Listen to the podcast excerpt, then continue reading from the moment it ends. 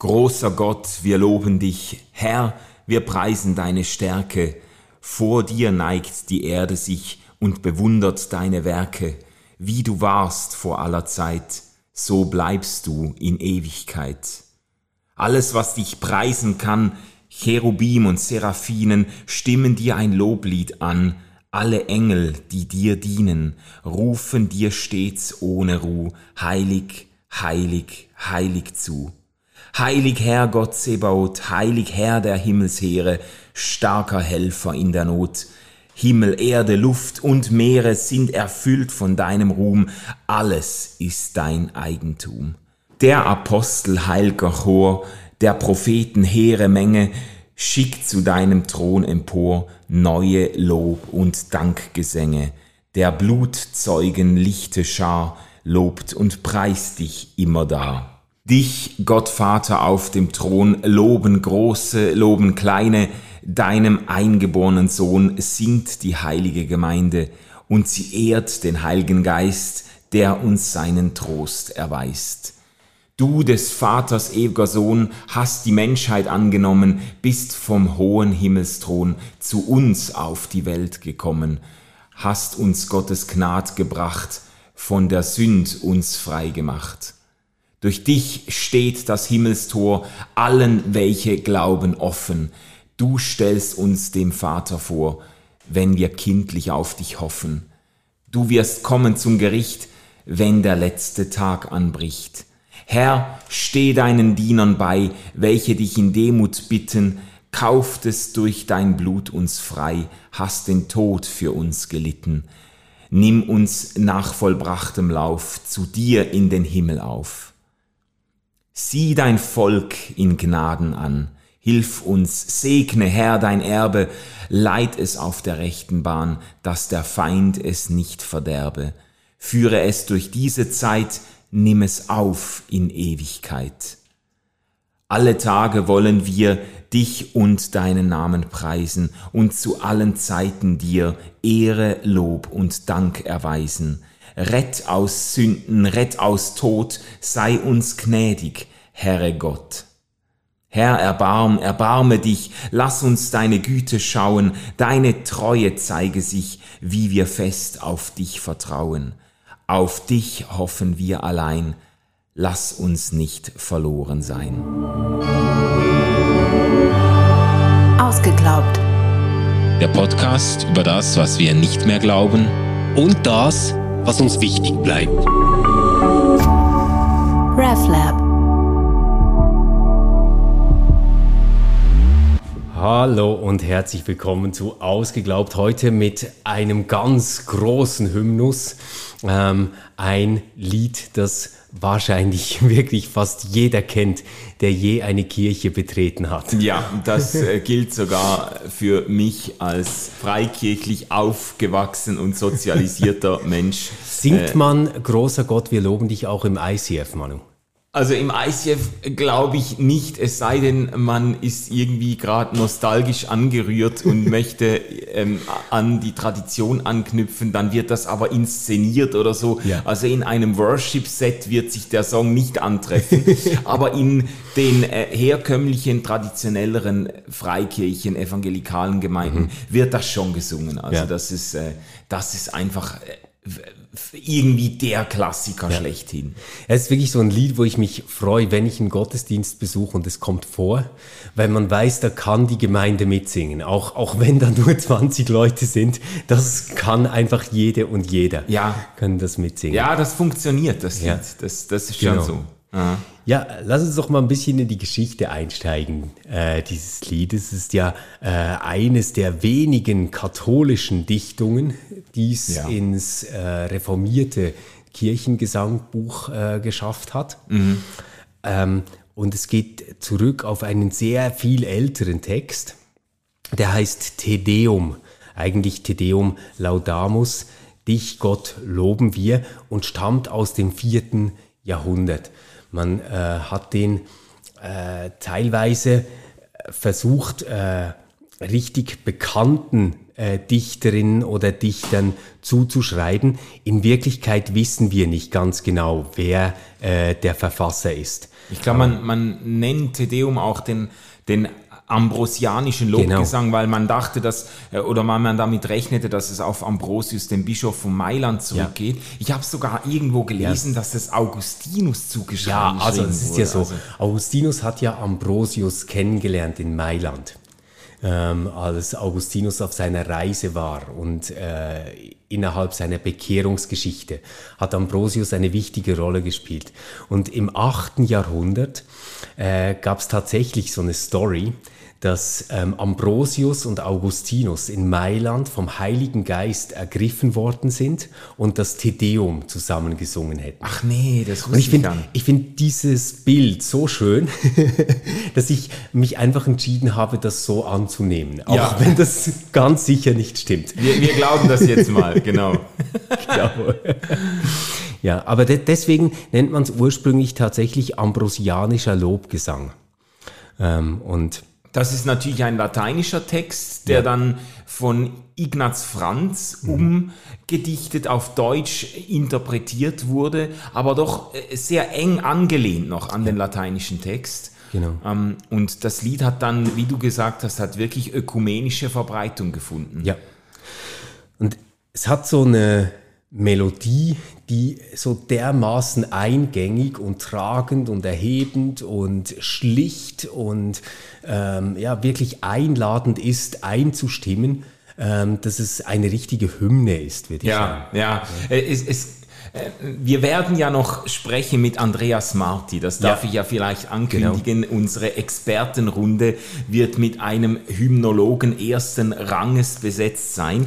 Und er hat äh, zu wahrscheinlich fast allen Kirchenliedern schon mal was geschrieben. Er hat auch, zu allen Kirchenliedern aus dem Kirchengesangbuch was geschrieben. Ja, das krass, wirklich, krass. Ja. Also es ist eine, eine wirklich die Autorität, zumindest in Schweizer Landen schlechthin in Sachen Kirchenlied. Und er hat auch zu großer Gott wir loben dich einen Text verfasst zur Rezeptionsgeschichte und so weiter. Und mhm. er schreibt da, und das fand ich irgendwie schön und auch stimmig, er schreibt da, dass dieses Lied ähm, Schlichtheit, Gewicht und wohldosierte Emotionalität vereint. Sehr schön. Ja. Und in nahezu idealer Weise der Forderung nach edler Simplizität und Würde entspricht, oh. die äh, in dieser Zeit gegen Ende des 18. Jahrhunderts zumindest an die Kirchenmusik gestellt wurde. Edle Simplizität, Edle Simplizität, und Würde. Das ja. fand ich irgendwie, ja. aber das hat ja irgendwie was. Es, das hat es wirklich hat, was. Das Lied hat Würde. Mhm.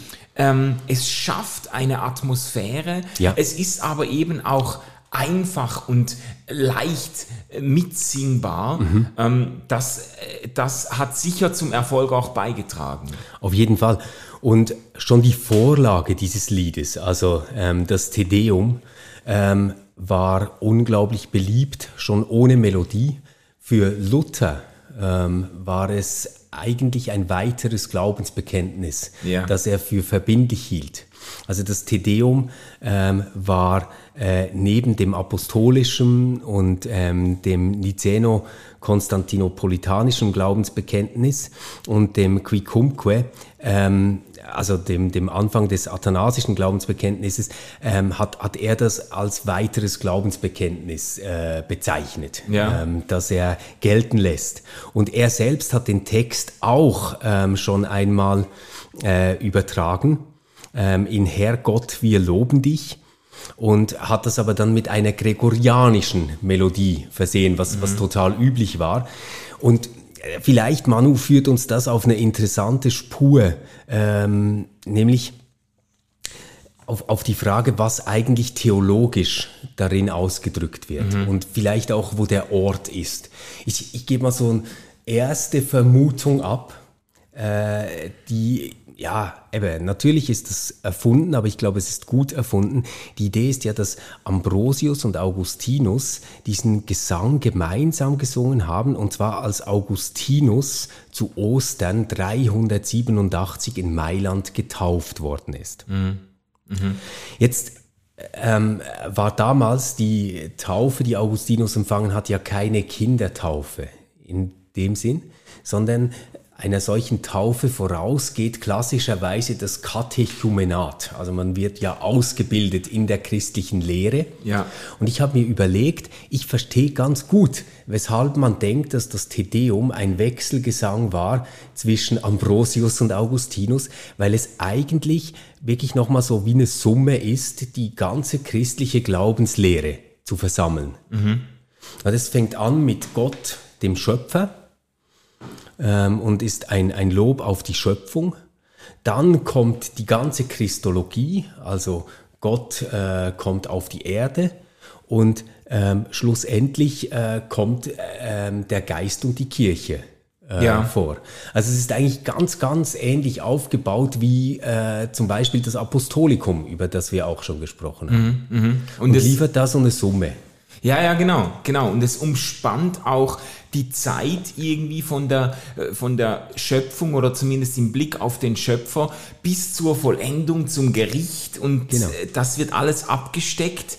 Ähm, das ist schon erstaunlich und es ist, äh, also ich finde das halt auch beeindruckend. So ja. einerseits, weißt du, so dieses Bedürfnis, den, den Glauben zu verdichten in einem Lied und dann aber auch die Fähigkeit, das Ganze in einem Gebet auszudrücken, weil es, ja. es zumindest, wenn ich das lese, äh, gut, ich habe natürlich auch keinen unverstellten Blick, weil ich das Lied wirklich schon lange kenne mhm. und mir das irgendwie vertraut ist, aber ich habe das Gefühl, es wird auf eine ganz natürliche Weise, wird der Glaube in einem Gebet Gott gegenüber artikuliert. Und mhm. Äh, es ist nicht irgendwie gepusht oder gepresst oder man hat nicht das Gefühl, jetzt haben die noch versucht, das auch noch irgendwie reinzudrücken, sondern genau. es, es fließt irgendwie so eines ja. ins andere über und es wird so ein, ein Spektrum gezeichnet. Es erinnert mich ein bisschen an diese Kirchenfenster in einer Kathedrale, wo ja. irgendwie die, die verschiedenen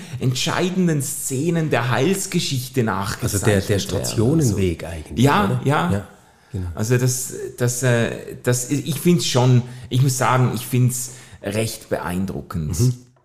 Und du, du hast recht, es, äh, man, man spricht, glaube ich, von drei Teilen, von einem äh, Lobpreis des dreieinigen Gottes durch mhm. die ganze Schöpfung und dann von einem, äh, dann wird so eingezoomt auf Jesus Christus, ein Lob des, äh, des Sohnes Gottes als Erlöser und dann dieses diese Bitten des Gottesvolkes als ja. dritter Teil. Ja.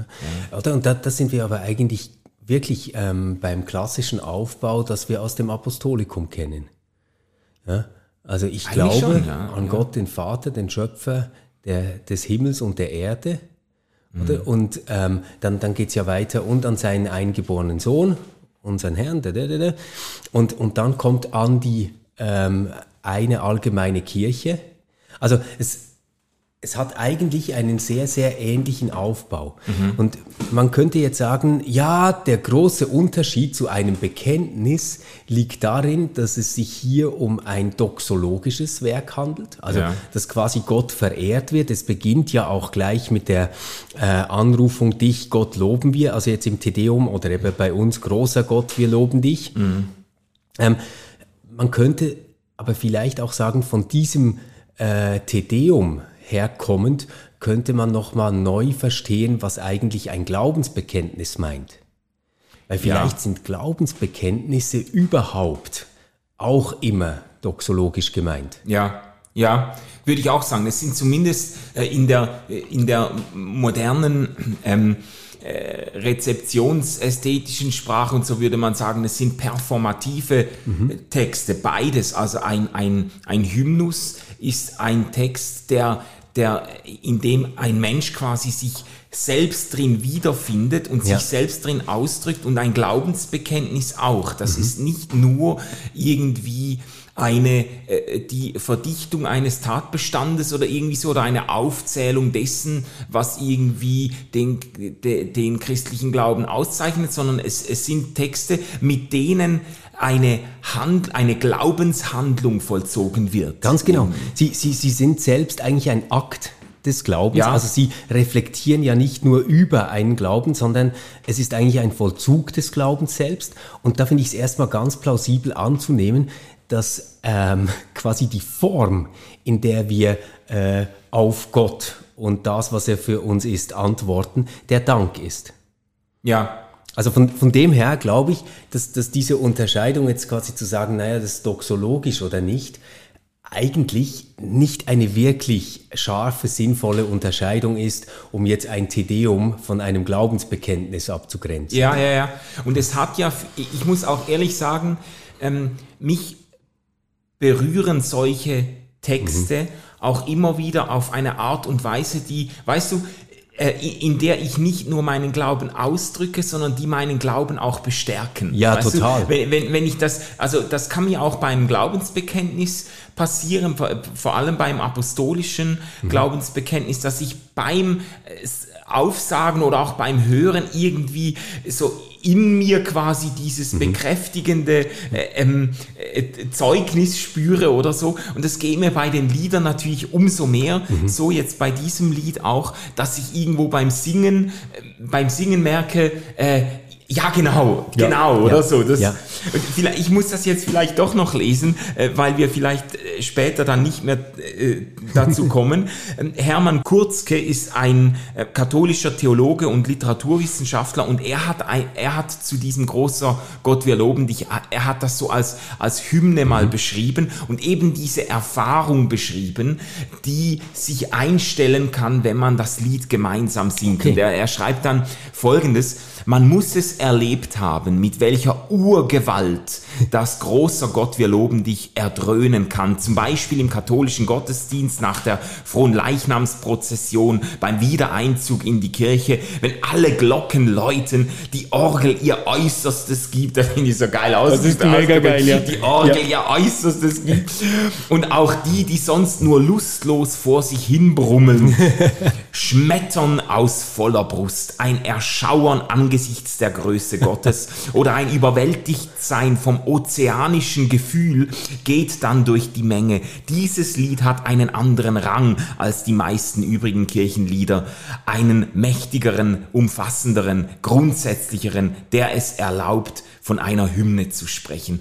Ähm, das ist so, so witzig, das, das klingt wirklich so nach ähm, Anfang 20. Jahrhundert, diese Sprache. Also es klingt so ein bisschen wie, wie wenn Haberer oder so über die Berge und das, äh, also diese, ah, diese ja. Bergsteiger oder äh, Otto, der über äh, das, das Heilige schreibt oder irgendwie, das hat so was total Schwärmerisches. Ja, ja, das stimmt. mir, mich hat die, mir hat die Beschreibung gefallen, ja. weil er so ein bisschen einfängt, wie sich das anfühlen kann, wenn Leute plötzlich plötzlich angesteckt werden mhm. von diesem Lobgesang und plötzlich irgendwie äh, äh, mitgerissen werden. Ja. Und er, er, schreibt von einem, das fand ich noch witzig, von einem ozeanischen Gefühl, so ja. dieses, äh, ein Lied, das irgendwie einem so, ein so eintauchen lässt in etwas Größeres, in etwas Universales oder ich, so. Ich überlege mir jetzt gerade, ob wir hier vielleicht ein, einen kleinen Seitenarm mal verfolgen sollten. Ja. Weil ich habe genau das Gefühl, das er beschreibt, wenn dieses Lied gesungen wird. Und gleichzeitig meldet sich da bei mir irgendwie so eine Skepsis und ich weiß nicht ganz genau, ob die gut ist oder nicht. Mhm. Ich bin nämlich manchmal nicht sicher, ob das jetzt wirklich die Größe Gottes ist, ähm, die mich da aus voller Brust mitsingen lässt. Ähm, und ob das Erhabene tatsächlich etwas Heiliges ist, äh, das da mhm. quasi eine Antwort erhält oder ob es nicht einfach ähm, die, die Pracht der Musik selbst ist. Mhm. Also, wenn, wenn, ich ganz ehrlich bin, ich ähm, kenne zum Beispiel viele Strophen überhaupt nicht auswendig von diesem Lied. Also eigentlich kenne ich ähm, die erste Strophe und die zweite geht auch noch und ja, bei der ja. dritten wird es schon knapp. Also es scheint irgendwie nicht der Inhalt zu sein, der, mhm. der mich da so stark berührt, sondern tatsächlich dieses Gefühl, das die Musik selbst ausdrückt. Und warum ich das sage, oder wir, wir haben ja gesagt, ja, vielleicht ist da etwas in der Musik, was etwas in uns zu schwingen bringt, mhm. ähm, was, was vielleicht ähm, für die Gottesbeziehung oder für den Gottesdienst oder wie auch immer man das beschreiben will, ähm, nochmal was anderes ist als jetzt einfach eine Predigt oder ein Gebet. Ja. Und das würde ich sagen, ja, ja, nur ich bin manchmal nicht ganz sicher, ähm, ob, das, ob das nicht einfach auch nahe am sich von Kitsch oder äh, beeindruckender Musik überwältigen lassen ist. Ach so, ja. Also ähm, ich, ich pflichte dir bei, aber ich würde die Unterscheidungen anders treffen. Weißt du, ich würde auch sagen, es gibt äh, ganz viele Situationen, die ich mir jetzt denken kann, die gar keinen, ganz sicher keinen hymnologischen oder liturgischen, gottesdienstlichen Kontext haben, mhm. in denen ich mich ganz ähnlich fühle. Du kannst an ein Coldplay-Konzert gehen genau. oder U2-Konzert mhm. oder irgendeines, in dem äh, die Menge mitsingen kann, weil das eingängige ähm, äh, ähm, hymnische Melodien sind und du kannst genauso diesen Schauer erleben, der dir den Rücken runtergeht, dieses Gefühl der Verbundenheit mit allen Anwesenden mhm. und so. Also das lässt sich in ganz verschiedenen Kontexten haben. Ich würde aber deshalb ich würde deshalb nicht versuchen, die Grenze zwischen geistlicher und säkularer Musik äh, schärfer zu trennen, sondern ich würde eher sagen, dieses Transzendente, auch dieses, dieses Gottes- oder Geisteswirken, das stellt sich in, äh, bei der Musik in ganz unterschiedlichen Kontexten mhm. ein. Mhm. Und dann äh, vielleicht, vielleicht geht deine Vorsicht in die Richtung, und das glaube ich, das muss man auch, das muss man dann auch dazu sagen, dann lässt sich natürlich dieses Überwältigtsein, dieses Transzendenzgefühl und so, lässt sich auch missbrauchen. Also das ist, ja. das ist, ähm, ich habe ich hab nicht so Angst vor Kitsch. Äh, ich weiß, dass Leute das bei Helene Fischer im Konzert auch erleben, äh, dass, dass äh, wie soll ich sagen, das sei jedem gegönnt. Ähm, ich habe nicht so Angst vor Kitsch, ich hätte eher ähm, das Bedürfnis zu sagen, und da kommen wir ja in der Rezeptionsgeschichte nochmal drauf,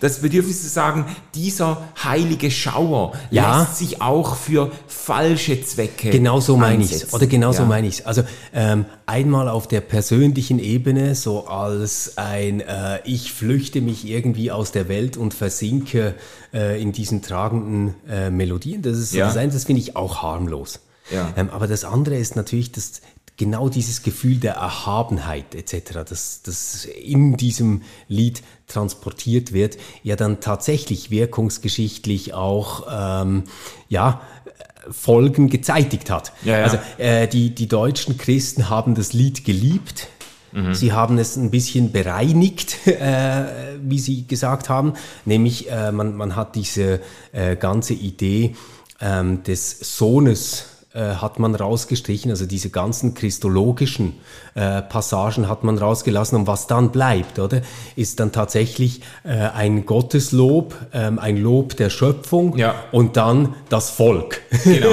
Ja, ja, ja, ja. ja also und welches Volk dann? Gott, ja. äh, Natur, Volk. Äh, das ist dann das, äh, was bleibt. Jetzt werfe ich das nicht dem Lied selbst vor, mhm. sondern mein nur, wenn wir theologisch darüber nachdenken, dann dürfen wir quasi nicht ähm, einfach dem ganzen Lied und jeder Strophe Recht geben, nur weil es schön ist. Also die schrecklichsten Dinge können mit schönen Dingen gemacht werden. Ja, ja, ja, ja, absolut. Und vielleicht lass uns doch das ein bisschen vertiefen, noch die Rezeptionsgeschichte, weil ja. das ist schon auch spannend. Ähm, es ist ja nicht erst zur Zeit der deutschen Christen so gewesen, dass man das Lied äh, uminterpretiert mhm. hat äh, und auch ähm, Auswahl getroffen hat der, äh, der einzelnen äh, Strophen, sondern in der protestantischen Rezeption, so wie ich das gelesen habe, äh, wurde das Lied häufig gekürzt und man hat dann ausgerechnet, wie du sagst, an diesem christologischen Mittelteil, eigentlich am theologischen Herzstück, wenn genau. man das jetzt christlich anschaut, ja. am theologischen Herzstück hat man äh, gekürzt und das hat dann eben diese, dieses fatale Missverständnis eigentlich noch gefördert, mhm. dass bei dem Volk, das im dritten Teil angesprochen wird, sieh dein Volk in Gnaden an und so, ja. dass bei diesem Volk äh, ein, ein Nationalvolk mhm. gemeint mhm. werden könnte. Wenn man natürlich den Mittelteil rausnimmt, wo es darum geht, dass der Sohn Gottes für, für alle die Menschheit Menschen, stirbt, ja, genau. dass er, äh, dass er quasi äh, Menschen rettet und mhm. zu einem, zu einer neuen Gemeinschaft formt und so. Wenn man das rausnimmt, ja. dann, wie du sagst, dann bleibt der Schöpfer, ähm, äh, die Natur, die Schöpfung, die Erde und dann kommt das Volk. Ja, das sind dann, das sind dann wir, die Deutschen ja. oder die ja. Schweizer oder wer auch immer. Das ist äh, ein Miss Missverständnis. Einer hat doch auch geschrieben, das ist, glaube ich, auch wieder dieser Kurz gewesen, dass die theologische Missbrauchssicherung weggefallen ja, das, ist. Das, das finde ich geil. wunderbar. Das ist wirklich eine ganz, ganz starke Formulierung. Und ich glaube, man versteht sofort, was das meint, die theologische Missbrauchssicherung, wenn man sich ähm, Strophe 7 äh, anschaut, oder? Durch dich steht das Himmelstor allen, welche glauben, offen. Du stellst uns dem Vater vor, wenn wir kindlich auf dich hoffen. Du wirst kommen zum Gericht, wenn der letzte Tag anbricht. Das ja. ist ein totaler Universalismus, der da aufgetan wird. Also hier einen Gedanken einer Nation oder einer Rasse oder mhm. irgendwie sowas einzutragen, ist völlig absurd. Ja. Also es ist schon ausgeschlossen, bevor das Volk überhaupt genannt wird, oder? Ja, ja. Also dieses Volk ist eigentlich nichts anderes als ähm, eine Kirche oder die Kinder Gottes oder was auch immer, oder? Aber es ist ganz bestimmt kein Nationalstaat. Ja, ja, ja, ja, eben. Und das, das, äh, diese diese äh, Klarheit geht verloren, wenn man diesen Teil wegstreicht. Mhm. Und dann, äh, es wurden ja, also die deutschen Christen, die haben ja dann wirklich noch eine Schlussstrophe hinzugefügt, die den Führer ja. Adolf Hitler ver verherrlicht. Also ja. das ist, das ja. ist dann schon meine Fresse. Äh, da wird das Lied ja dann irgendwo ins Gegenteil verkehrt. Gell? Das, genau. Ähm, genau. Und trotzdem passieren auch, oder, oder möchtest du noch was zu diesem nicht. Ähm, trotzdem passieren auch äh, innertheologisch, innerhalb der Christologie ganz, ganz interessante Reinterpretationen in diesem Lied. Ja. Ähm, wir haben uns ja auch schon mal darüber ausgetauscht, wie schwierig das eigentlich ist, diese Frage zu beantworten. Was hat eigentlich äh, Christus für uns getan? Warum musste Jesus sterben? Etc. Mhm. Also dieser ganze Fragenkomplex, der ja aufgekommen ist in der letzten äh, Folge, als wir O Haupt voll Blut und Wunden besprochen genau. haben. Und wir finden hier zwei verschiedene Angebote. Ähm, wenn du die sechste Strophe nimmst, mhm. ähm, wie wir sie im Lied haben, ähm, wie wir es aus dem Kirchengesangbuch kennen, dann steht da, du des Vaters ewiger Sohn hast die Menschheit angenommen, bist vom hohen Himmelsthron zu uns auf die Welt gekommen, hast uns Gottes Gnad gebracht, von der Sünd uns frei gemacht. Ja. Ja. Also es geht wirklich darum, warum musste Jesus sterben? Er musste uns von der Sünde befreien. Mhm. Also es ist eigentlich ein starker Satisfaktionsgedanke im, im Hintergrund. Sehr ähnlich auch, wie wir das gesehen haben bei O Haupt voll Blut und Wunden. Wenn man jetzt das Tedeum nimmt, das die Vorlage ist, diese altehrwürdige Vorlage, ja. dann fehlt dieser Gedanke gänzlich. Dort heißt es nämlich, du König der Herrlichkeit Christus, Du bist des Vaters allewiger Sohn. Du hast der Jungfrau Schoß nicht verschmäht, bist Mensch geworden, den Menschen zu befreien und hast bezwungen des Todes Stachel. Das ist ein ganz anderes ah, Bild ja, im Hintergrund. Da kommt der Christus quasi als derjenige, der den Tod besiegen kann. Ja. Und im Lied, wie wir es kennen, kommt er, um quasi unsere Sünde zu tilgen. Mhm. Mhm. Und das, das finde ich sehr ja. interessant, äh, wie, sich, wie sich das verschiebt, oder? Und wir, wir würden ja also ich lese das immer wieder bei Facebook-Diskussionen, dass es Menschen gibt, die sagen, naja, also ohne Satisfaktionsgedanken kein Christentum, kein Paulus, kein äh, lieber Gott, kein gar nichts, oder? Ja, Ähm, und, und hier finden wir aber diesen Gedanken ganz, ganz anders gefasst. Mhm. Christus nämlich als derjenige, der den Tod besiegt, ja, nicht ja, genau. Sünde. Und das ist ja auch äh, das ist ja, es gibt ja diesen berühmten äh, Aufsatz oder diese, diese Studie von Gustav Aulen über die verschiedenen, verschiedenen Metaphern in, oder Erklärungsmuster für den Kreuzestod Jesu. Und da macht er ja auch deutlich, dass dieses Christus-Victor-Motiv, dieses ja. Jesus ist Sieger über Tod und Teufel, über, durch das ganze Mittelalter hindurch eigentlich dominant war, bis ja. eben dieses Satisfaktionsmodell äh, gekommen ist, dieses Stellvertretungsmodell, äh, einer leidet für uns und mhm. nimmt Gottes Zorn auf sich und so. Ähm, äh, vorher, und das habe ich jetzt das Gefühl, das, was du gelesen hast aus dem Tedeum, aus dem älteren eben Text ja. aus dem vierten Jahrhundert, ist natürlich viel näher bei dem Christus-Victor-Motiv, bei dieser genau. Vorstellung, äh, ähm, durch den Tod hat, äh, durch seinen Tod hat Jesus den Tod selber besiegt, auch mhm. für uns und uns das Leben, das Leben aufgeschlossen.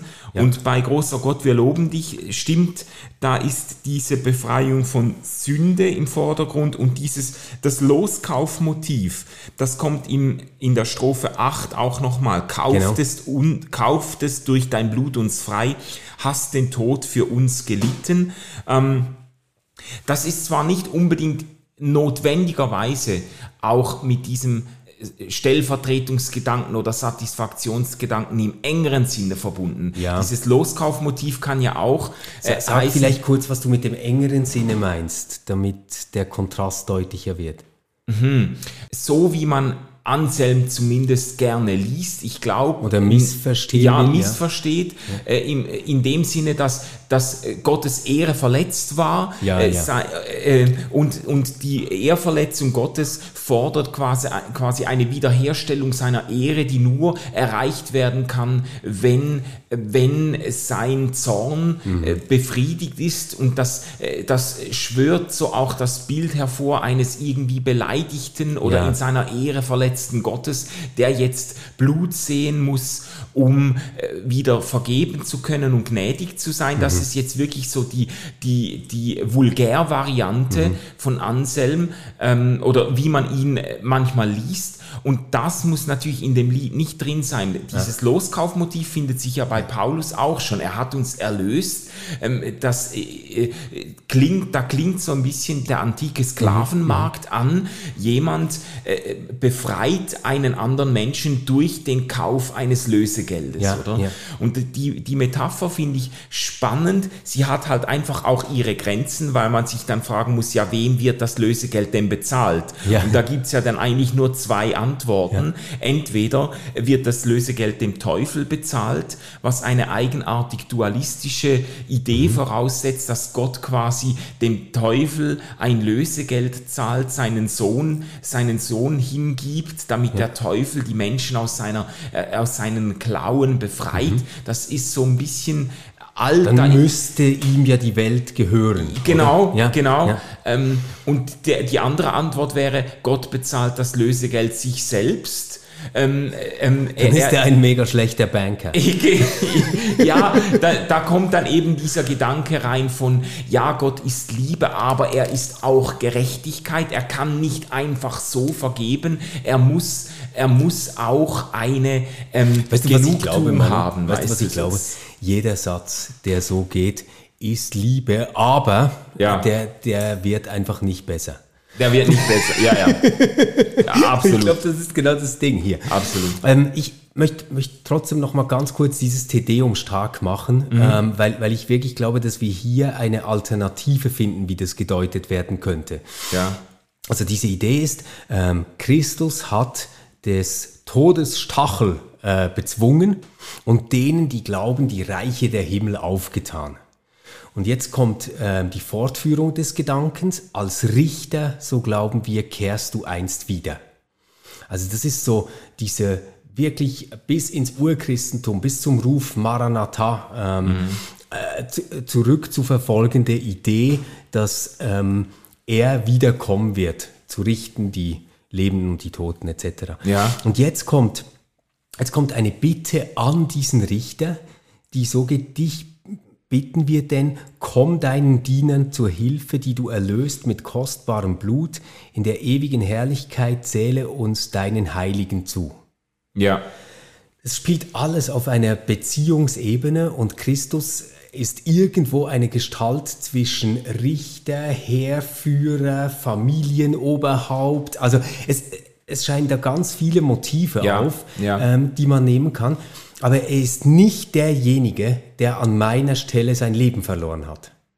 Nach dem Tedeum zumindest. Nach dem Tedeum. Ja. Und das ja. finden wir jetzt schon sehr, sehr anders in dieser ähm, Nachdichtung von Ignaz Franz, oder? Wo es heißt, ähm, kauft es durch dein Blut uns frei, hast den Tod für uns gelitten oder? Mhm. Ähm, das, ist, das ist schon etwas äh, sehr, sehr anderes. Also irgendwo würde würd ich wie sagen, das Tedeum setzt voraus, es ist eine dualistische Welt. Mhm. Es gibt Gut und Böse. Christus verkörpert die Seite des Guten und wir wollen da dazugehören. Und wir hoffen, ähm, dass er diese Seite zum Sieg führen wird und wir dazugehören. Dass ähm, großer Gott, wir loben dich, ist eher die Idee, eigentlich haben wir alle den Tod verdient, aber du, Christus, hast dafür bezahlt und deswegen sind wir jetzt eine Gemeinde. Mhm.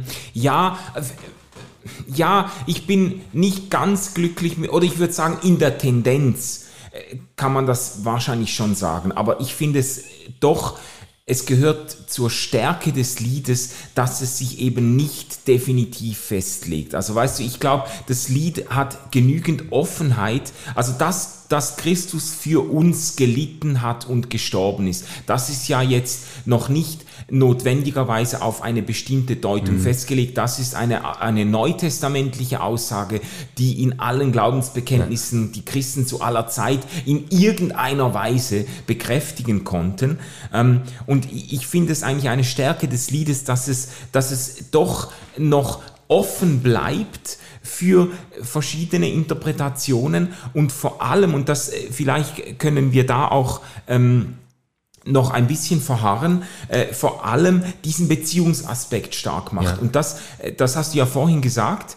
Und das ist, glaube ich, auch besonders an dem Lied, auch in, in seiner Zeit, dass hier diese Wir-Du-Achse enorm stark, enorm ja. prominent ist. Also jeder, jede Strophe, großer Gott, wir loben dich, wir preisen deine Stärke, vor dir neigt die Erde sich, bewundert deine Werke. Es ist ja. ganz unmittelbar, die Gemeinde, die singende Gemeinde steht vor dem dreieinigen Gott und spricht ihn an, steht quasi in Beziehung zu ihm. Das ist vielleicht auch das, was ein Stück der Identifikationskraft dieses Liedes ausmacht, dass man bei Singen, mhm. beim Singen sich irgendwie vor Gott gestellt fühlt, weißt ja. du? Ja, ähm, ich äh, bin, bin da ganz äh, bei dir. Ich, ich glaube tatsächlich, dass darin eine, eine große Kraft liegt und es ist natürlich eigentlich so eine ganze Kosmologie eines christlichen äh, Welt- und Menschenverständnisses, das hier aufgerollt wird. Also es beginnt mit dem Allergrößten, demjenigen, der alles gemacht hat. Großer Gott, wir loben dich. Ja. Also, ähm, und, und das scheint unerreichbar und erhaben und weit weg, ja. etc. Ja. Ähm, und äh, kommt dann eigentlich immer wie mehr auf den Boden und auf die Erde. Mhm. Also mhm. Durch, durch diesen ganzen äh, Teil dann, ähm, wo die Schöpfung äh, genannt wird, sind wir schon irgendwie in einer Verbindung mit diesem Allerhöchsten. Mhm. Dann kommt äh, die, äh, die Idee, dass es ja Apostel gibt, dass es Propheten gibt, dass es Märtyrer gibt, also die Blutzeugen, ja, die ja, genannt werden. Ja. Ähm, es, es kommt immer wie näher mhm. und dann kommt die Christologie. Ja. Ja, dieser allergrößte ähm, selbst ist ja ähm, ein Mensch. Also du des Vaters ewiger Sohn hast die Menschheit angenommen, ja. oder? Das ist, das ist ja dann quasi wie die totale Verdrehung dieser unerreichbaren Erhabenheit, wo es auf den Boden kommt. Jetzt kommt er zu uns. Und ja. das konstituiert ja dann dieses Wir, das die ganze Zeit am Schluss kommt. Also ähm, durch dich steht das Himmelstor allen, welche glauben, offen. Du stellst uns dem Vater vor, nämlich ja. das, das sind ja wir, wir ja. glauben ja, oder? Also das ist, das ist ja das Ding. Ähm, also quasi die ganze Gemeinschaft wird letztendlich dadurch erklärt und gebildet, dass der Allergrößte selbst einer von ihnen ist. Mhm, mh. Das ist, das ist, glaube ich, diese verrückte Bewegung in diesem Lied. Ja, ja. Aber das ist eigentlich, ehrlich gesagt, auch die verrückte Bewegung in dieser ganzen Idee des Christentums. Ja. Also auf, auf sowas musst du erstmal kommen, oder? Ja, ja. Das ist eigentlich die, die Geschichte des heruntergekommenen Gottes. Ja, genau. Das, äh, das äh, das, äh, und das äh, hört nicht auf, mich zu faszinieren. Mhm. Auch wenn ich sagen muss, vielleicht können wir da noch kurz einzoomen. mich hat immer diese eine Strophe beim Singen besonders berührt. die zweite, alles was ah. dich preisen kann, Cherubim und Seraphinen stimmen dir ein Loblied an, alle Engel, die dir dienen rufen dir stets ohne Ruhe heilig, heilig, heilig ja. zu. Und zwar, weißt du warum? Weil ich mich dann beim Singen quasi in der Gemeinschaft der Engel und der Himmelsheere Ja, gewähnt ja, ja, habe. Und das gehört ja auch eigentlich zum Gottesdienstverständnis Mhm. der Kirche über weite Strecken der Theologiegeschichte zumindest, gehört das zum Gottesdienstverständnis, dass man mit dem irdischen Gottesdienst Mhm. eigentlich nicht äh, quasi nichts Neues macht, sondern einstimmt in den ewigen Gottesdienst, den die Engel und Herrscharen und dann eben auch die bereits äh, Verstorbenen in der Gegenwart Gottes immer schon anstimmen. Und es ist so ein bisschen, weißt du, so dieses zeitübergreifende, raumübergreifende, irgendwo, ich bin jetzt hier, äh, wir schreiben das Jahr 2022, ich, ich sitze hier in einem Büro in Bern oder so und Ja. dieses Partikulare wird dann so aufgerissen und plötzlich merkt man, ich bin, wo man immer sich dann befindet halt, aber ich bin ich bin Teil von etwas Größerem und da, Ja, da, da stimmen irgendwie, ich, oder ich stimme ein in das Lob der Engel. Ich, ich, Ja. ich, ich tune mich ein in einen Lobpreis, der schon lange erklingt oder so. Das, Ja, ja, ja, ja. Das hat mich immer Ja, berührt. ja das, das kann ich mega gut verstehen. Ähm, äh, Harari hat in seinem Buch 21 Lektionen diese Idee, dass er sagt, Religionen sind deshalb so attraktiv, weil sie uns in ein großes Bild, in eine große Story äh, rücken und so. Ja. Und ich, ich muss sagen, ähm, ich weiß, glaube ich, was er meint. Für mich stimmt das so nicht mehr. Also ich, ich kaufe ja nicht diese ganze Story und lebe quasi darin gedanklich, aber mir vorzustellen, ähm, dass zum Beispiel vielleicht äh, in wichtigen Stationen in meinem Leben ich dieses Lied mitgesungen habe, es vielleicht bei meiner Beerdigung gesungen wird und ich mich vielleicht ähm, immer wieder daran erinnert habe, dass man es lange, lange, lange, nachdem ich gelebt habe und gedacht habe und selbst gesungen habe, noch singen wird. Ja. Das hat etwas ungemein Tröstliches, finde ich. Ja. Also so diese, diese Idee, dass es noch die Kinder meiner Kinder und deren Kinder äh, singen werden, schafft irgendwie eine Verbindung, ähm, die, ja, die ich eigentlich sonst nicht habe. Also du, ich empfinde das nicht über Gene oder über Abstammung oder irgendwie über sowas. Aber zu sagen, ähm, dieses Lied, das, das werden Sie noch kennen.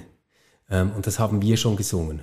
Ja, Und krass. es geht auf ein Tedeum zurück, das ich, Ja. ich, ich sag's jetzt extra so, oder? Das vielleicht Augustinus ja schon gekannt Ja, hat. genau, Das finde genau. ich einfach geil. Ja, das finde ich, find ich schon. Also das ist schon auch, äh, das ist schon auch geil. Und das ist, also das ist ja auch etwas, was irgendwie dem unserem unserem Lebens- und Zeitgefühl irgendwo entgegensteht, weißt du, Voll, oder unserer oder? postmodernen Ja. Zeit, der Flüchtigkeit der Zeit, wo irgendwie ein Trend den anderen Ja. ablöst und wo man irgendwie ständig das ganze Leben fragmentiert in Abschnitte, in, in, in Sequenzen und so Ja, und weiter. in Serien und alles wird abgelöst durch etwas Besseres. Ja, ja. Und irgendwie dann äh, einstimmen zu können in ein Lied, das äh, in anderer Form schon vor 1600, 700 Jahren gesungen wurde. es ist Crazy, schon oder? crazy, weißt du, das ist schon, es hat, es ist irgendwie schon geil. Man darf das ja auch ein Stück weit auch feiern, ähm, äh, bei, auch bei allem natürlich, was es kritisch zur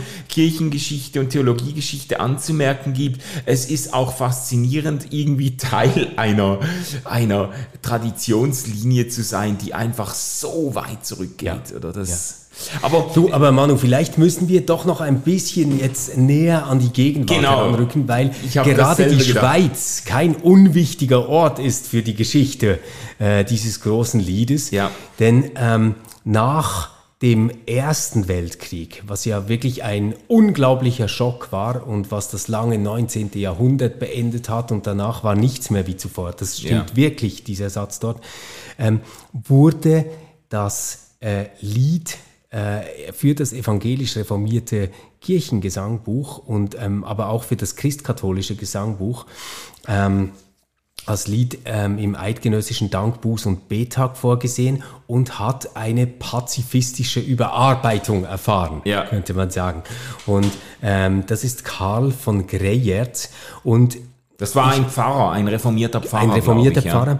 Und ähm, das ist, äh, wie, wie- wie soll ich sagen, äh, wirklich spürbar, dass da ein Bedürfnis seiner Zeit ähm, in dieses Lied hineingetragen ja. wird. Wollen wir vielleicht ein paar Strophen doch auch äh, lesen? Ja, daraus? mach das unbedingt. Also es beginnt natürlich mit der ersten Strophe, die wir schon x-mal jetzt gehört haben, die bleibt gleich. Und dann ähm, kommt Tourismus Schweiz. Unser Land mit seiner Pracht, seine Berge, seine Fluren sind die Zeugen deiner Macht, deiner Vatergüte Spuren. Alles in uns betet an, Großes hast du uns getan. Zieh uns in dein Liebesreich, mach aus Sündern Gottes Kinder, mach uns dir, o Heiland, gleich Helfer, Kämpfer, Überwinder, im geringsten wahr und treu, großer Gott, mach du uns frei. Ähm, und äh, jetzt kommt so eine Strophe, die äh, wirklich äh, quasi aus diesem Kriegstrauma herkommt. Ja. Äh, das ist die vierte Strophe. Herr, erbarme, erbarme dich deiner blutbefleckten Erde Unsere Seele sehnet sich, dass du sprichst, ein neues werde, send uns Kraft und Zuversicht, die der Waffen Joch zerbricht. Ja. Das finde ich eine mega geniale Strophe, ja. weil hier wird Gott als Schöpfer, der ein neues Werte sprechen ja. kann, als Hoffnung ähm, quasi erkannt und erfasst, diesen ganzen Kriegswahnsinn, ähm, diese Selbstzerstörung, die Menschen an sich verüben, doch zu brechen. Also quasi die Idee ist doch, wenn du Gott das alles so schön gemacht hast, mhm. dann gib doch jetzt ein neues Werde, damit dieser Irrsinn ein Ende hat. Ja. Und das ist eine der ganz, ganz wenigen äh, Stellen, die ich kenne, wo die ähm, Schöpfungsgeschichte oder Gott als Schöpfer eigentlich selbst eine äh, Qualität bekommt, dass er, weil er unser Schöpfer ist, auch unser Retter ist. Mhm. Mhm. Das finde ich mega interessant. Also es kommt ja ohne Christologie aus hier. Ja, sprich ein neues Werde, also sprich ein neues es werde Werde. Licht. Genau. Ähm, und und jetzt, jetzt brauchen wir dieses, dieses Schöpferwort, brauchen wir nach ja. den Verwüstungen des Krieges, brauchen wir das jetzt neu. Genau. Ja, finde ich sehr stark. Und die, dann eben das, das Joch der Waffen, das zerbrochen wird, das ja. erinnert an Jesaja, äh, an, an, an die, an die ähm, um Schmiedung äh, der äh, Schwerter im Flugscharen. Also das, ja. das ist schon, das ist schon. Ist das Jesaja? Ist das nicht Micha? Ja, das haben wir schon mal falsch gemacht. Wir es kommt doch, immer wieder aber falsch. es kommt zweimal wir vor. immer wieder falsch. Es kommt zweimal vor. Du, Egal. nee, du, Micha, Micha stimmt schon. Ja. Micha stimmt und du hast es mal Amos zugeschrieben. Ja, stimmt. Aber ich habe eben ja, gedacht, ja, genau. es würde zweimal vorkommen. Ja. das müssen wir jetzt dann, okay. wir brauchen einen professionellen Researcher oder eine Researcherin, die wir dann... Wir brauchen so Faktenchecker. Faktencheck, ja, genau. genau. Hey, aber, aber ganz spannend ist natürlich auch die sechste Strophe, weil hier merkt man, dass der religiöse Sozialismus äh, sich schon ausgebreitet hat. Ähm, da heißt es dann, mach vom Hass die Geister frei, frei von Sünden, Last und Ketten, brich des Mammons Reich in zwei, du nur kannst die Menschheit retten, rette uns aus Schuld und Not, Heiliger Geist, barmherziger Gott. Mm. Ähm, der Mammon, der hier eigentlich als äh, große Gegenmacht äh, ins Spiel kommt. Oder? Ja, ja. Das haben wir so im Tedeum nicht und bei großer Gott, wir loben dich auch nicht. Ja, finde ich, aber ich finde das schon noch geil. In der Konkretion bricht des Mammons Reich entzwei. Du hast jetzt aber die fünfte Strophe ausgelassen, weil die finde ich eben auch recht stark. Da steht, äh, zünd in uns dein Feuer an, dass die Herzen gläubig brennen und befreit von Angst und Wahn wir als Menschen uns erkennen, die sich über Meer und Land, also über Meeresgrenzen ja. und Landesgrenzen ja. hinaus, äh, erster, zweiter Weltkrieg, reichen ja. fest die Friedenshand. Ähm, was mir da gefällt, ist, äh, befreit von Angst und Wahn. Ja, total. also da ist dieses ideologiekritische Moment eben ja. nicht nur Angst ist unser Feind, mhm. sondern auch der Wahn, auch dieses übermütige, von mir aus nationalistische, dieses, dieses Kriegs, äh, diese Kriegslust oder was auch immer, das ist genauso fatal. Befrei uns von beiden Motiven. So, das finde ich ja. sehr stark. Ja, das finde ich auch. Also eben, es, ähm, ich, ich finde, das ist eine mega gelungene Erweiterung dieses Liedes. Ja. Ich, ich würde jetzt nicht sagen, das ersetzt den, den Ursprungstext, ähm, aber ich verstehe, dass das ein ganz, ganz toller Text ist, auch für den eidgenössischen Dank, Buß und Beta. Ja. Weil wir haben tatsächlich Dank drin, wir haben Buße drin, oder? Ähm, nämlich ähm, dafür, dass wir die Erde äh, mit Blut befleckt haben, mhm. dafür, dass wir uns von Angst und Wahn leiten lassen, ähm, dafür, dass wir Kinder des Mammons sind, was immer ja, ja. das dann auch heißt. Ja, ähm, aber dann immer auch eine Bitte, rette uns aus Schuld und Not, mhm. oder? Ähm, oder send uns Kraft und Zuversicht. Also es, es hat immer auch diesen ähm, sich Gott anvertrauten zuwenden Teil. Also ich, ja. finde, das ist eine super Hymne ähm, für den Dankbuß- und Betag. Ja, spannend finde ich an der Stelle jetzt, dass irgendwo die Hilfe von Gott erwartet wird. Da heißt es dann in, in der sechsten Strophe, die du äh, gelesen hast, du nur kannst die Menschheit retten. Also es, es, ist, wahrscheinlich ist es ein bisschen ambivalent gemeint. Einerseits wird Gott der, äh, wird Gott der Ball zugespielt, mhm. so quasi, äh, brich du äh, das äh, Reich des Mammons entzwei, befrei mhm. du uns von Hass und gleichzeitig kann man das ja nicht mit Überzeugung singen, ohne Gott irgendwo die Bereitschaft äh, auszudrücken, dieses Werk zu tun oder selbst irgendwo einzustimmen in diese Anliegen. Weißt du, was ich meine? Man, ja, ja. Es ist nicht so dieses,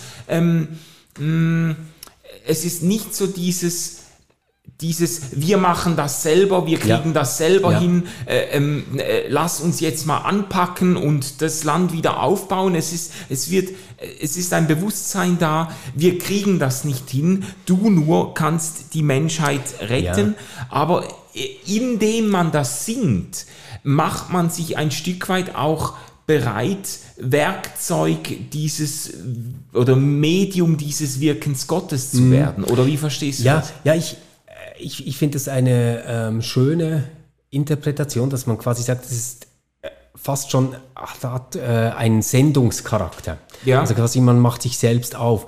Ich glaube, es hat noch einen anderen Aspekt. Ähm, dieser Hans-Karl Walter von Greyert ähm, war ja religiöser Sozialist. Mhm.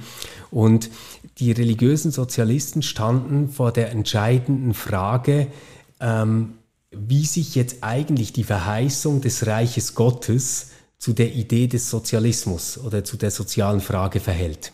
Ja. Und ähm, dort äh, gab es immer auch die Verlockung zu sagen, na ja, eigentlich äh, ist äh, die Idee des Sozialismus die Realisierung des Reiches Gottes. Also quasi, man setzt es gleich. Ja, also genau. Man sagt quasi, eigentlich ist A gleich B. Und ich glaube, dass ähm, Greyert hier eine kleine Vorsicht einbaut, indem er sagt, ähm, nur du kannst uns retten. Ähm, will er eigentlich sagen, äh, wir sollten jetzt nicht in die nächste Ideologie hüpfen. Ja. Nicht äh, uns wieder irgendeiner großen, fantastischen Idee einfach anvertrauen. Ja, die nächste Sondern letztendlich ja. bist du es, lieber Gott. Ja. Und nicht äh, eine große, selbstüberschätzende Idee, die wir entwickeln. Mhm. Ja, ja, ge äh, genau so, das finde ich stark. Ich glaube, genau so kann ich das kann ich das irgendwo sehen in dem Text drin oder habe ich das Gefühl, dass das steht ein Stück weit dahinter. Einerseits diese Sehnsucht und auch dieser Wille, irgendwie Teil einer Veränderung zu werden Aha. und andererseits dieses Bewusstsein, ja, äh, wir kriegen das nicht hin. Man könnte vielleicht auch ein bisschen sagen, diese moralische Ernüchterung auch nach den Weltkriegen, wo man merkt, ja, also Leute, wenn es auf uns ankommt, was da an Hass und genau. an Gier und an, äh, an Entzweiung und an Grausamkeit auch aus den normalsten Menschen hervorgebrochen ist, das macht uns doch irgendwie skeptisch, wenn man jetzt ein paar Jahre später sagt, so, und jetzt stellen wir den Schalter um mhm. und machen eins auf Aufbau und Versöhnung. Da brauchen wir irgendwie einen Hilfe von außen oder Hilfe von oben, mhm. ähm, um, um da wirklich eine Transformation hinzukriegen. Und, und es ist natürlich auch die Zeit ähm, der dialektischen Theologie, die Zeit ähm, einer großen Kulturkritik, die Zeit eines ähm, kritischen Verhältnisses auch gegenüber Wissenschaft und Technologie und ihren Errungenschaften, weil ja gerade ähm, die äh, Technologie auch ihre ganz, ganz schreckliche Fratze gezeigt ja. hat. Ähm, ja, also Maginot-Linie und diese ganzen Stellungskriege, dieses äh, wirklich massenhafte Sterben um Zentimetergewinn, ähm, der da auf den Schlachtfeldern gemacht worden ist. Und vielleicht eine Ernüchterung des Menschen über sich selbst, mhm. ähm, dass er so viel kann und so wenig draus macht oder so viel ja. Zerstörung damit anrichtet. Ja. Und deswegen glaube ich auch, ähm, kommt Gray jetzt auf dieses, ähm, sprich ein neues Werde. Mhm. Mhm. Ähm, weil weil ähm, er nicht glaubt, dass das etwas ist, was aus uns selbst heraus, aus unserer Kultur heraus einfach so passiert. Ja. Dass die Geschichte ihren Lauf nimmt und immer besser wird. Ja, ja. Aber Manu, es gibt ja, äh, du als Besucher aus Zürich hier in Bern, äh, hast ja bestimmt auch eine Fassung mitgebracht, die du unbedingt erwähnen möchtest und auf die du ganz stolz bist, nehme ich an. Ja, es gibt eine weitere Überarbeitung des Textes im Zuge der Zürcher Disputation 1984. Das ja. ist ein, war ein Gedenktag 450 Jahre Zürcher Disputation. Das war damals ein äh, großes Ereignis um den äh, Reformator Zwingli äh, herum. Da wurden Religion und Staat und Fragen der Politik ausgefochten und das hat man dann, das hat man dann, daran hat man sich erinnert 450 Jahre später und hat zu diesem Anlass dieses großer Gott, wir loben dich nochmal umgedichtet. Mhm. Ja. Und anscheinend hat man da einiges auch von dieser Greyert-Umdichtung äh, als äh, Vorlage genommen. Ja. Sagen wir mal so, ähm, man spürt in dieser Zürcher Fassung ganz, ganz viel guten Willen. Man spürt auch, dass man sich wirklich um das Waldsterben und die Ökologiekatastrophe sehr, sehr früh Sorgen gemacht hat. Und das meine ich ganz ohne Hemme, weil ähm, das ist ja etwas, wo, wo wir heute sagen müssen, also jetzt 40 Jahre später, äh, ja, die hatten schon recht damals. Das ist wirklich ein Problem, oder? Also wenn wir an die ganze Klimaerwärmung denken, an ja, ja. die Klimakatastrophe, in der wir jetzt stecken. Es war vielleicht so, dass manchmal der Wille eine wichtige Idee auszudrücken, stärker war als die Zeit, die man hatte, um gute Reime zu finden. das hast ähm, du jetzt aber schön gesagt. Ich habe auch vorhin nur gelacht, weil, äh, weil das Zugeständnis an den guten Willen meistens nicht in einem Kompliment endet. Dass ja, man sagt, ja, gut, es war gut gemeint, ja. aber ja, ja, ja lies doch das ich, mal. Ich, ich mach mal oder ein Beispiel. Es, es beginnt ja auch äh, gleich wie jedes Lied, die erste Strophe ist gleich, aber ich mache mal so ein Beispiel. Zweite Strophe. Herr, erbarm, erbarme dich, denn der Mensch bedroht die Erde. Unsere Seele sehnet sich, dass du sprichst, ein neues werde. Gib uns Kraft, Verstand und Mut, hilf bewahren der Schöpfung gut. Hä? Ja. Hilf bewahren. Also der erste Teil ist ja von Greyerz. Das ist, genau, äh, der, der, der geht noch, oder? Und ja. dann, aber Greyerz macht ja da dann nicht, ähm, äh, dass du sprichst, ein neues Werde hat er drin, aber... Send uns Kraft und Zuversicht, dass Send uns Kraft Waffen und Zuversicht, die Joch. der Waffen Joch zerbricht. Mega elegant, oder? Ja, ja. Und hier, gib uns Kraft, Verstand und Mut, hilf bewahren der Schöpfung gut. Das ist, natürlich geht das auch. Aber, aber wenn man die Greyerz-Strophe ja schon mal gehört hat, dann denkt man so, oh Mann. Ja, ja, das ist, ist nichts Gutes Deutsch. Nicht, oder? Nichts gut Deutsch. Ja, und, und man, man muss es so umstellen und ein Wort brauchen, das eigentlich 84 schon niemand mehr. Ich meine, wer, wer hätte denn 1984 von der Schöpfung gut gesprochen? Also schon diese Genitivkonstruktion, das ist alles halt seltsam. Oder dann auch ähm, die äh, die vierte Strophe, weil, weil die korrespondiert zu der Strophe, die du bei Grey jetzt vorhin genannt hast, die du so magst. Mach von Angst die Herzen frei, frei von Zwängen, Süchten, Ketten, brich der Habgier Machten zwei, nur, du nur kannst uns daraus retten. Du nur kennst der vielen Not, denen Arbeit fehlt und Brot. ja, es ist, es ist aber witzig ist, dass man irgendwie manchmal gar nicht so genau sagen kann, was daran schlecht ist, aber man hat irgendwie das Gefühl, es hat einfach nicht die Eleganz des Originals. Nein, weil, weil, es immer ähm, Sätze umstellen muss. Ja, ja, ja, und, ja. und du musst zum Teil Worte abkürzen und äh, apostrophieren, damit es irgendwie aufgeht. Also, ja. ja. Aber, aber, ähm, was ich toll finde daran ist, dass man eine bekannte Vorlage nimmt und sich damit auseinandersetzt, was sind denn eigentlich heute unsere Anliegen. Ja. Und ich verstehe das nicht als eine Umdichtung eigentlich des Ignaz Franz Liedes, mhm. also des Tedeums, das er als Vorlage hatte, sondern ich verstehe das schon als eine ähm, Weiterführung eigentlich ähm, des Karl von Greyerz äh, Liedes und seiner Fassung, dass man quasi gesagt hat, okay, damals Erster Weltkrieg im Rücken, ähm, große Zeitwende, ähm, großer gesellschaftlicher Umbruch. Wir wollen uns mit derselben Ernsthaftigkeit der jetzigen Gegenwart stellen. Und da kann man sagen, ähm, da waren wahrscheinlich 1984, wenn man sich das so anschaut, wirklich Bewahrung der Schöpfung. Ja. Ähm, ein ganz, ganz äh, großes Thema. Dann immer noch Arbeitslosigkeit, ähm, soziale Missstände mhm. ähm, und der weltweite äh, Frieden. Das, ja. das scheinen so die großen Anliegen gewesen zu sein. Ja, und das ist auch rühmlich. Also das finde ich, das ist ja die Aufgabe, die sich nicht nur Liederdichtern oder Hymnologen stellt, sondern die Aufgabe, die sich der Theologie und der Kirche überhaupt stellt, eigentlich im Angesicht oder im Kontext der aktuellen Zeit, der aktuellen Fragestellungen und Nöte und Sehnsüchte, irgendwo neue Worte zu finden für den Glauben, für das äh, was einem Hoffnung gibt und so weiter. Also das ist ja, wenn wir mhm. das verpassen, wenn wir diese, und da, da, da darf man, glaube ich, auch nach Versuch und Irrtum, muss man ein bisschen, ich sage jetzt mal, Großzügigkeit mitbringen und, äh, und den Leuten zugestehen, dass es halt manchmal nach Versuch und Irrtum läuft genau. und dass man dann auch mal ein bisschen ungelenke Formulierungen hervorbringt und so. Aber äh, de, die Alternative, auf Kontextualisierungen zu verzichten in, als Kirche, die äh, ist, glaube ich, ähm, viel fataler noch. Ja.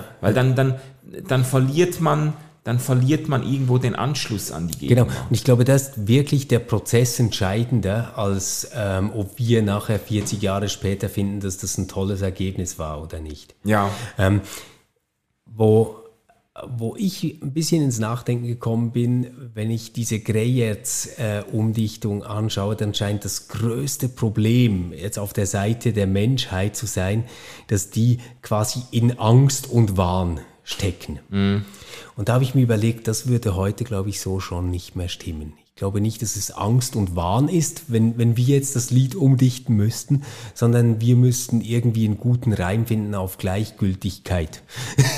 Ach so. Ja. Ah, Finde ich jetzt witzig oder interessant, dass du das so empfindest, weil ich hätte jetzt gesagt, vor Corona ja. äh, würde ich auch sagen, da war man quasi äh, im Modus seliger, individualistischer ähm, Gleichgültigkeit. Mhm. Aber seit Corona und seit dem Ukraine-Krieg habe ich das Gefühl, Angst und Wahn ist eigentlich eine ziemlich adäquate Zusammenfassung dessen, was die Welt im Moment irgendwo in Aufruhr äh, ähm, äh, bringt. Also äh, die, Angst vor wirklich apokalyptischen Szenarien, die immer realistischer werden in Sachen Klima, in Sachen Krieg, äh, Pandemie und so weiter. Und dann auch eben Wahn von irgendwelchen, von ja. irgendeinem Putin, der, der da sein sein äh, äh, russisches Reich errichtet. Also ja. das, das ist mir eigentlich doch recht nahe wiedergekommen. Mhm. Ja, aber du hast natürlich schon recht. Es, es gibt immer noch diesen vorherrschenden Verdrängungsmodus. Ja, ja und ich, ich glaube, du hast da einen guten Punkt, wenn du über den Krieg sprichst, den Russland gegen die Ukraine führt, dann ist da wieder viel Angst und viel Wahn. Viel Wahn, ja. Ähm, da, da hast du wirklich recht. Ich, ich hatte jetzt eher ähm, an das ganze Klimathema gedacht, ah, ja. wo wir alles wissen, alle Fakten haben und trotzdem irgendwie nicht in die Energie kommen, das echt auch umzustellen und da wirklich was äh, äh, zu bewegen. Ja, stimmt. Ähm, und vielleicht, vielleicht liegt die Wahrheit eben nicht in der Mitte, sondern betrifft beides. Also mhm. Angst und Wahn äh, und Gleichgültigkeit scheinen bei uns irgendwie zusammenzugehen. Ja. ja. Manu, äh, wir müssen auf die Zielgerade wenn kommen. wir so pessimistisch sind, dann müssen wir jetzt äh, langsam zum Ende kommen. wir fragen uns ja immer, wo ist der Ort für dieses Lied? Mhm. Was, was würdest du sagen? Wo würdest du das Lied gerne hören oder singen?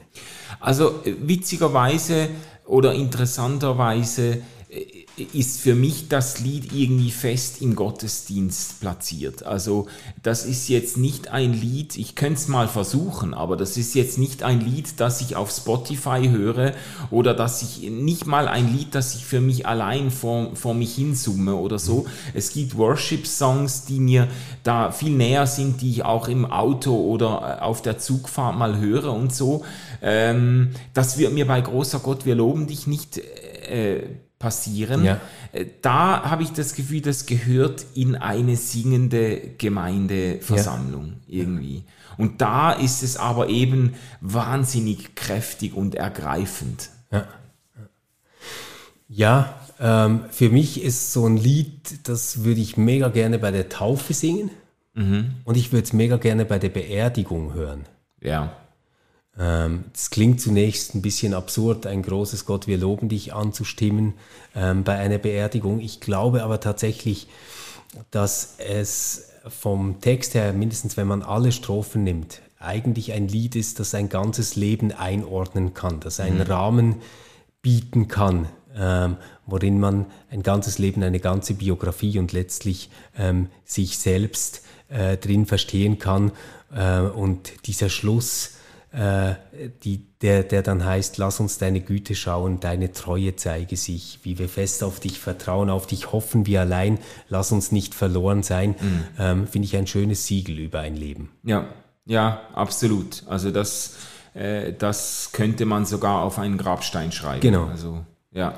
Ja, hoffen wir, dass es nicht so weit ist und so Gott will, wir nächste Woche mit äh, Andreas Marti sprechen können, dem Hymnologen, der äh, ein bisschen Ordnung bringt in das äh, kleine Liederchaos, das wir angerichtet haben. Ich bin gespannt, wie er unsere ja. Auswahl finden wird, die ja. wir getroffen ja. haben. Überhaupt. Das ist ja auch geil, weißt du mal. Das ist schon was, ähm, das, das können nur Männer in einem bestimmten Alter machen, glaube ich. Dass, dass sie sich so hinsetzen und sagen, hey, ähm, eigentlich mögen wir doch ganz gerne Musik, komm, wir machen mal was so zu Kirchenmusik. Und dann fängt man einfach mal an mit drei Liedern, die man auswählt, ohne ja. dass man die ganzen Expertinnen und Experten fragt. Ja, also ich gebe dir recht, vieles, was wir hier tun, fällt schon in die Kategorie sicheres Auftreten bei völliger Ahnungslosigkeit. Geil, oder? Aber äh, wir nächstes, Das wird alles auffliegen genau, nächste Woche. Nächste Woche fliegen wir auf und dann kommt einer, der nicht ahnungslos ist Nein. und das wird, das wird spannend. Genau. Äh, wir freuen uns, euch dann wieder dabei zu haben, ihr Lieben. Ich hoffe, äh, ihr habt eine wunderbare Woche und wir hören uns nächsten Mittwoch wieder. Wenn ihr Kommentare, Ideen, äh, Erfahrungen, Erlebnisse mit diesem Lied habt, dann lasst es uns wissen. Wir freuen uns von euch zu hören. Tschüss zusammen. Tschüss.